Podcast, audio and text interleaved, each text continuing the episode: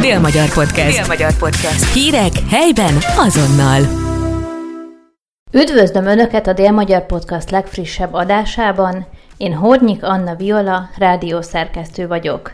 A következő percekben Szekeres Dancsó Mónikával, a Szentesvárosi Könyvtár igazgatójával beszélgetünk annak apropóján, hogy éppen 25 éve költözött a Szentesi zsinagógába az intézmény.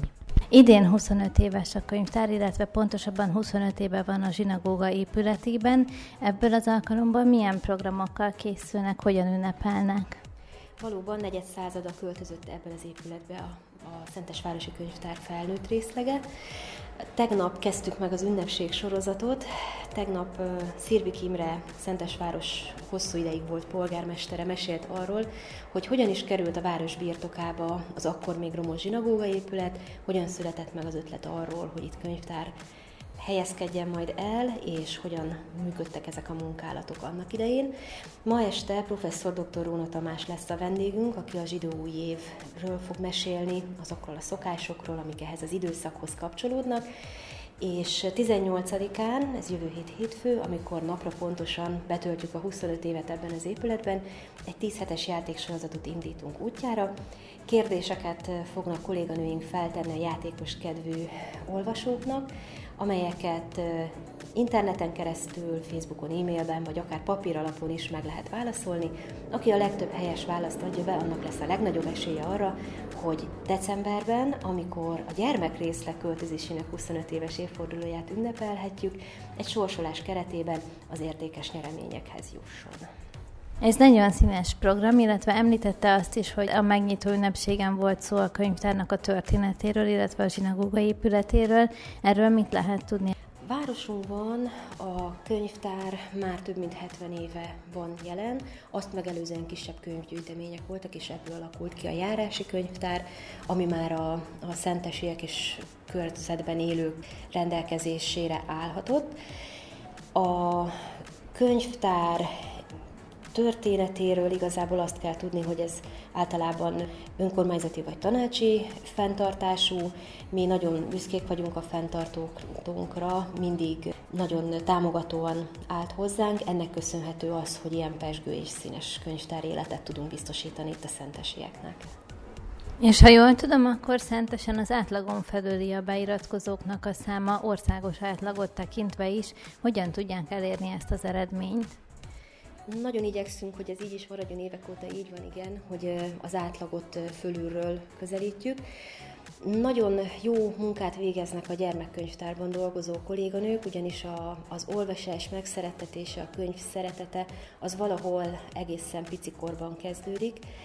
Baba olvasó programok vannak, rendszeresen találkoznak ott anyukák kisgyerekekkel, és ezek a kisgyerekek talán mondhatom azt, hogy második otthonuknak tekintik a gyermekkönyvtárat.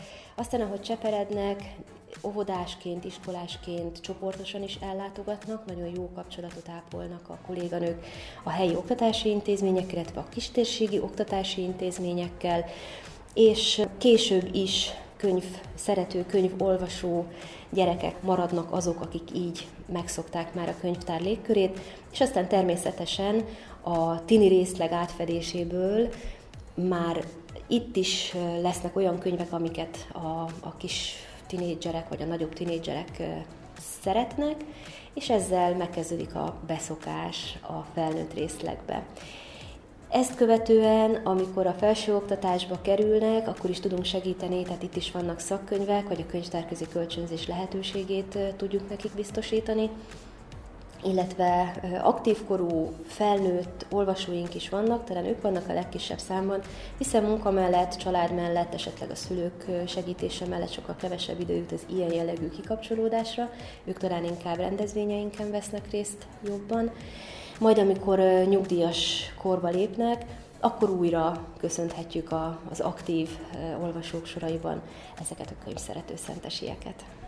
Ha már a rendezvényeket illeti, akkor milyen rendezvények várhatóak most a közeljövőben a könyvtár életében? A szokásos palettát próbáljuk kínálni. Nálunk kiállítások is nyílnak, körülbelül három hetes rendszerességgel. Most éppen elindult már az őszi szezon, múlt hét pénteken nyílt egy nagyon különleges kiállítás, ahol maga az alkotó jelen sem tudott lenni, hiszen az alkotó a mesterséges intelligencia. Két informatikai érdeklődésű fiatal és még fiatalabb ember bírta alkotásra a mesterséges intelligenciát, a keletkezett képek kerültek kiállításra, szeptember 21-én pedig egy előadás is kapcsolódik majd ehhez a programhoz, és megtudhatjuk, hogy hogyan is készülnek ezek a mesterséges álmok. Ez a kiállítás különösen kedves a szívünknek, mert az alkotók úgy gondolták, hogy a képeket nem tartják meg maguknak, hanem jótékony célra, licitre bocsátják, a befolyt összegből pedig a gondozási központ munkáját szeretnék majd támogatni. Szeptember 28-ig a kiállítás megtekinthetőség alatt lehet a liciteket megtenni ott a kiállítóteremben. De emellett természetesen a megszokott könyvtári jellegű programok, amit sztereotípiaként egy könyvtár biztosít, is mennek. Ezek felolvasó estek, íróolvasó találkozók és könyvbemutatók. Természetesen a, az ünnepekhez is mindig kapcsolódunk. A gyermekkönyvtárban például a Népmese napja kapcsán lesz egy egész napos program, hagyományoknak megfelelően, illetve rajzpályázat. Itt a könyvtárban, a zsinagóga épületben pedig nem csak szépirodalmi jellegű programok lesznek, hanem természetesen folytatódik mondjuk természettudományos programsorozatunkból a csillagászati előadás sorozat, amit mindig nagy izgalommal várnak az érdeklődők. Hogyan tudták ezt a csillagászati témájú előadás sorozatot ide varázsolni Szentesre?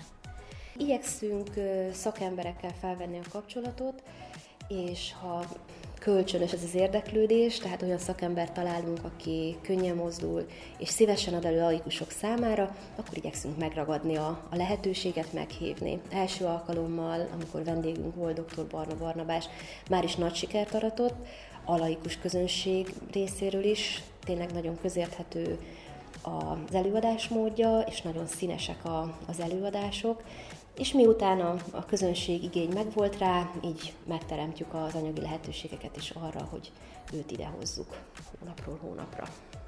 Hogyan tekint vissza arra az időszakra, mióta ön vezeti a könyvtárat? Ugye most már ez bő egy év, másfél év inkább nem csak erre az időszakra tekintek vissza igazából, pár a kérdésre válaszolva, nagyon pozitívan.